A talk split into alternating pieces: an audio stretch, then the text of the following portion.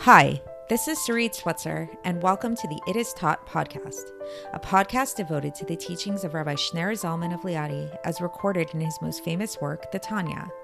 My hope for this show is to make these teachings accessible and relatable to the average person, regardless of prior Jewish education or affiliation. The episodes follow the prescribed daily study portions and are meant to serve as practical lessons in how to live your life as your true self and develop an authentic and powerful relationship with your Creator.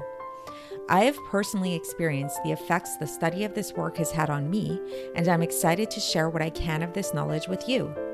So please join me on this journey of learning, self growth, and connection with your source.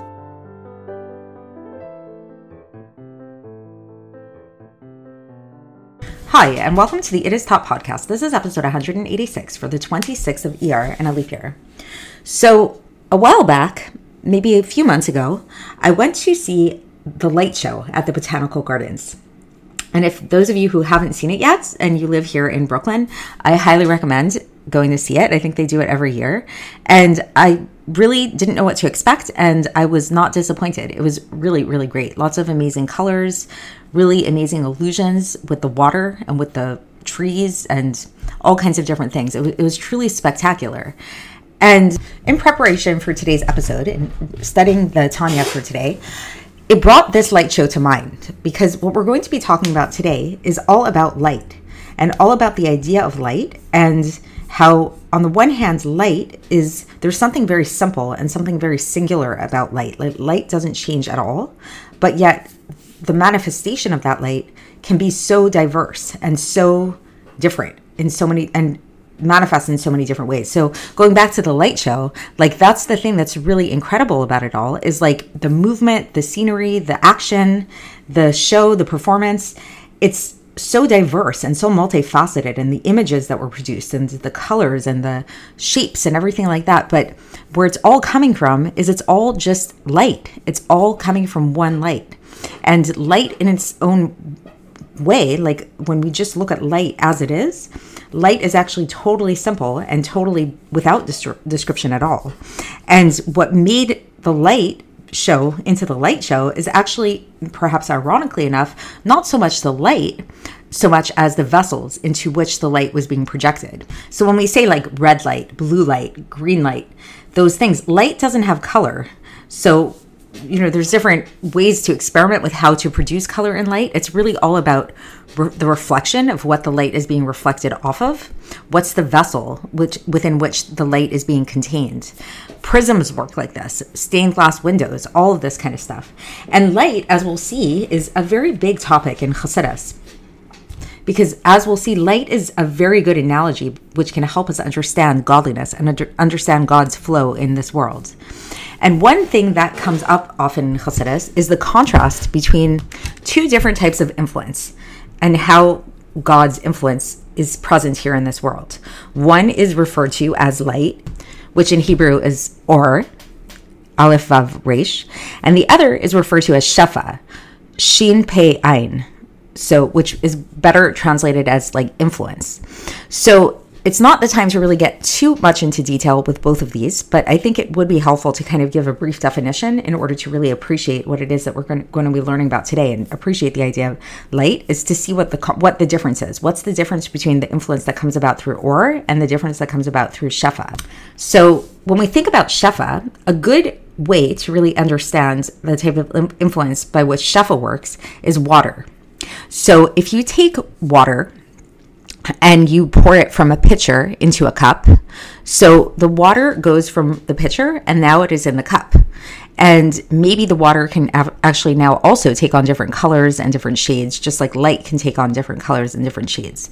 However, the difference between when you pour water from a pitcher into a cup versus if you were to take light and shine it from a light bulb into a cup is that in the first example, namely in the example of the pitcher into the cup, the water no longer is in its source. The water is no longer in the pitcher. The water now is only found in that cup. Versus when we talk about the light, when the light is shining from the light bulb into the cup, the light is still very much present in the light bulb, even though it's really manifest now in the cup. It didn't lose its connection to the to its source, to the light bulb, in the same way that the water did. So in Chassidus, the way this is explained is basically that like when there's an influence in terms of shefa, then the influencer gets affected by what's happening. There's a change in the influencer to that which is being when they go about influencing. Versus when we're talking about a type of influence that comes about by way of or, by way of light, there's no change in the influencer. And while the influencer can influence in many different ways and in many different facets, in its source, the influence stays the same. And this is why or is such an apt analogy for understanding God. Because as we've been studying in the past few episodes, is exactly this point that while God may manifest himself in many different places here in this world in many through many different vehicles and many different channels, ultimately, God Himself cannot be limited to any one of these things. Just like we said, like the same thing, like with the analogy of the soul, the human soul, that while the soul is present in the foot, it's present in the brain, it's present in the heart, it's present in the hand, it's not limited to any one of these things. And it's equally found and it permeates all of these things equally. But yet, just like the light, it also has its own entity that is hidden within the body and it's it's not actually contained by the body at all. Nevertheless, as we learned with the soul, for example, while the soul may be present equally in the entire body, in terms of revelation, in terms of the actual flow of influence, it there is something about the brain by which we can say that the soul is a little bit more revealed there. And that this the the brain serves as the literal nerve center for the entire body and from which the vitality of the entire body flows from. So this can help us understand what we're getting at is the question that we brought up a couple of episodes ago as to how it could be that while God is present everywhere in the world equally to an equal degree, then how is it that there are some places that we call holy? That some places we say that's where God dwells. And so basically the Alter Rebbe is really giving us the the refined technicality of the definition here that it's not that God is more present in some places than others. In fact, God is equally present everywhere and he's equally hidden everywhere. It's just that there are some places that we can say that God's influence, just like the light, is revealed a little bit more than it is in some other places. So, this is what we're going to be touching upon today. And we're still in the middle of chapter 51 of Likkutei Amarim for context. And last time we concluded with the idea that God is equally hidden in all worlds, whether we're talking about the higher worlds or the lower worlds.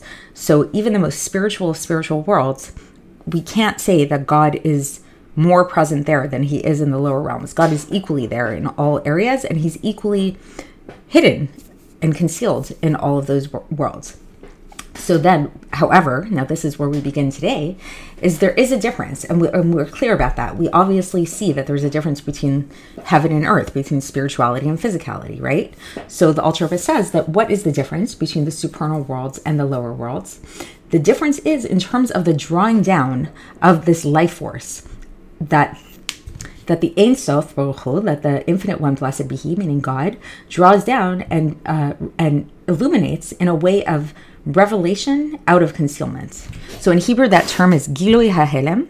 And then in brackets here, this the Alter Rebbe says that this is one of the reasons why the drawing down of this life force is called by the name of Or, by the name of light. So just to explain that a little bit, so uh, so the the re- so remember in the beginning in the intro we talked about the difference between the two different types of influences that there's the influence that can come about in a way of light of or and then there's the influence that can come, come about in a way of shefa which we said is like more like water for example. And we said that the difference between them really is one of the main differences is the fact that when the influence is coming about through light the source doesn't change. The source stays the same versus when it's an influence that comes about through shefa the source changes because now the water is no longer in the pitcher. Now it's in the wa- now it's in the cup, right? So in Hasidic talk, there we actually have terminology for this type of difference in revelation, and we say that the revelation that comes about with the water is a revelation that we call etzem v'hitpashtut, which literally means like there's the essence of the thing, and then it spreads forth. So it's like you have the water, and that water is spreading forth. And it's like maybe we only spread forth some of that water. Maybe we only put a little bit of the water into the cup. Maybe we pour the water into a bunch of different cups. So it's like spreading forth. You're taking that that essence and we're spreading it out into different areas. This is by contrast to light as we've been mentioning where it's not about that the light is there and then we're taking the light and we're spreading it around because if we were to do that, then we'd only be able to put that light in a finite number of vessels because eventually the light would run out, right? Just like the water, yes, you can pour it into a bunch of different cups, but at some point or another, you're going to run out of water and you're not going to be able to keep pouring it into cups. Yes, you can continue to pour the water from those cups into other cups, but we're working with a finite amount of water. Versus when it comes to light, it doesn't have that same finitude. And the reason for that is because the influence, the way by which light influences the other is not in the same way. It's not by way of etzem pashtut. It's not by way of like the essence and then the spreading forth, but it actually is by way of Gilui Hahelem. It's the revelation of that which is concealed. Which a good way to understand this is again going back to that light show that we were talking about. So again, when we see like blue light, you know, what does that mean? Does it mean that the actual light coming out is blue? No. Light itself is devoid of color. Light itself is is totally neutral and it's totally simple. But what happens is there's a blueness, there's a vessel of some sort. I don't know all the technicalities of how this works, but there's some kind of like reflective lens of some form or another that we call blue, that we associate with blueness, so that when the light shines forth, it translates into looking like it's blue. So it's revealing the hidden blueness in whatever it is. Or like, let's say if you, uh, if we look at things on the ground and we see nature around us, and we can see that because of the sunlight. The sunlight is now shining and uh, and showing us the beautiful ground and nature around us. So that's it's not giving it's not giving it something that wasn't there to begin with so it's not like the light is producing the plant life and the tree life and the colors and all of those things. It's merely just revealing that which was there. And again, the light itself doesn't lose anything of its own in the process. So this is a really big topic in its own right, but this is the Alter Rebbe brought it up here, so I thought it was important to get into a little bit. So now let's get back into the text. So again, just just again briefly to bring it back in is that we're talking about this because we're explaining how God this is how God operates and God's God's influence upon all of his worlds, whether it's the lower worlds or the higher worlds, is in this way of light. It's not like the water where like it goes here and it doesn't go there and it can only be in one place at a time. It's more like light, which can be in many places at once and it is just reveal it, it what it reveals is different, but the light itself is the same. And so this light comes down, and what does the light do? The light is there and it vivifies all of the worlds and all of the creatures within the worlds. And when we talk about the higher worlds, the more supernal worlds, they receive this light in a way that's a little bit more revealed than the lower worlds. And each creature within these worlds receive it according to their nature and according to their ability and according to their makeup and according to the specific type of influence that is very specific and individual to them that God shines onto them.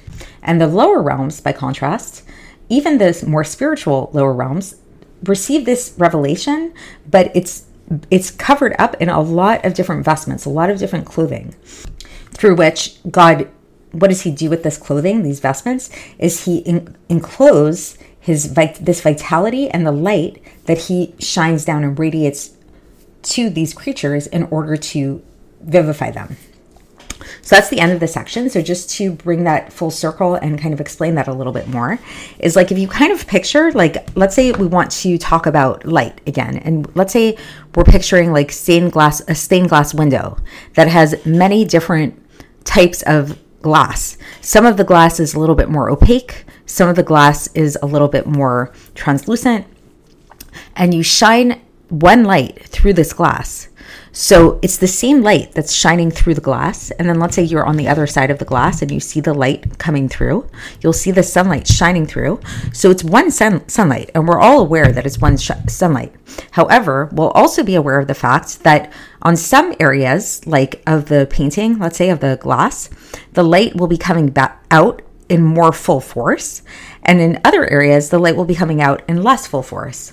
In some areas, the light will be coming through in one color, another area in a different color. One will be reflecting a certain drawing, another one will be reflecting another drawing. So the light really serves to reveal the, the picture that we're looking at in a way that it it reveals each part of the picture in its own way, in, in the way that's uh, that's appropriate to it. However, we're all aware of the fact that the light itself is exactly the same. It's just in terms of the revelation that's different. So again, going back to the analogy to, or to the analog of what it is that we're trying to understand in terms of God's influence in all of the worlds, it's, it's again, it's it's a reminder to us, or it's it's something that the Alter is trying to, to teach us that God's influence is exactly the same in all of the worlds, whether we're talking about the higher worlds, the lower worlds. We can't say that God is more present in the heavens than he is on earth. We can't say God is more in this world, more with this person than he is with that person. God is everywhere equally. What is true is that the revelation of this influence is different in different worlds, and each one according to its ability, according to its capacity, according to what is appropriate for it. So that's it for today, and we'll continue along these lines tomorrow, and I will speak to you then. Thanks for listening to the It Is Taught podcast, hosted by Sarit Switzer. This podcast is dedicated in loving memory of my maternal grandfather, Avraham Yitzchak ben Binyamin HaKohen of blessed memory. Music by Shoshannah.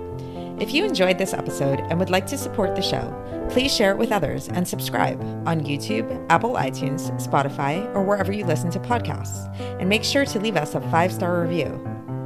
To find out more about the It Is Taught project, including more information on my soon to be published book, please visit our website, itistaught.com. To catch the latest from me, follow me on Facebook, Instagram, and Twitter. Looking forward to speaking with you tomorrow, and until then, have a great day.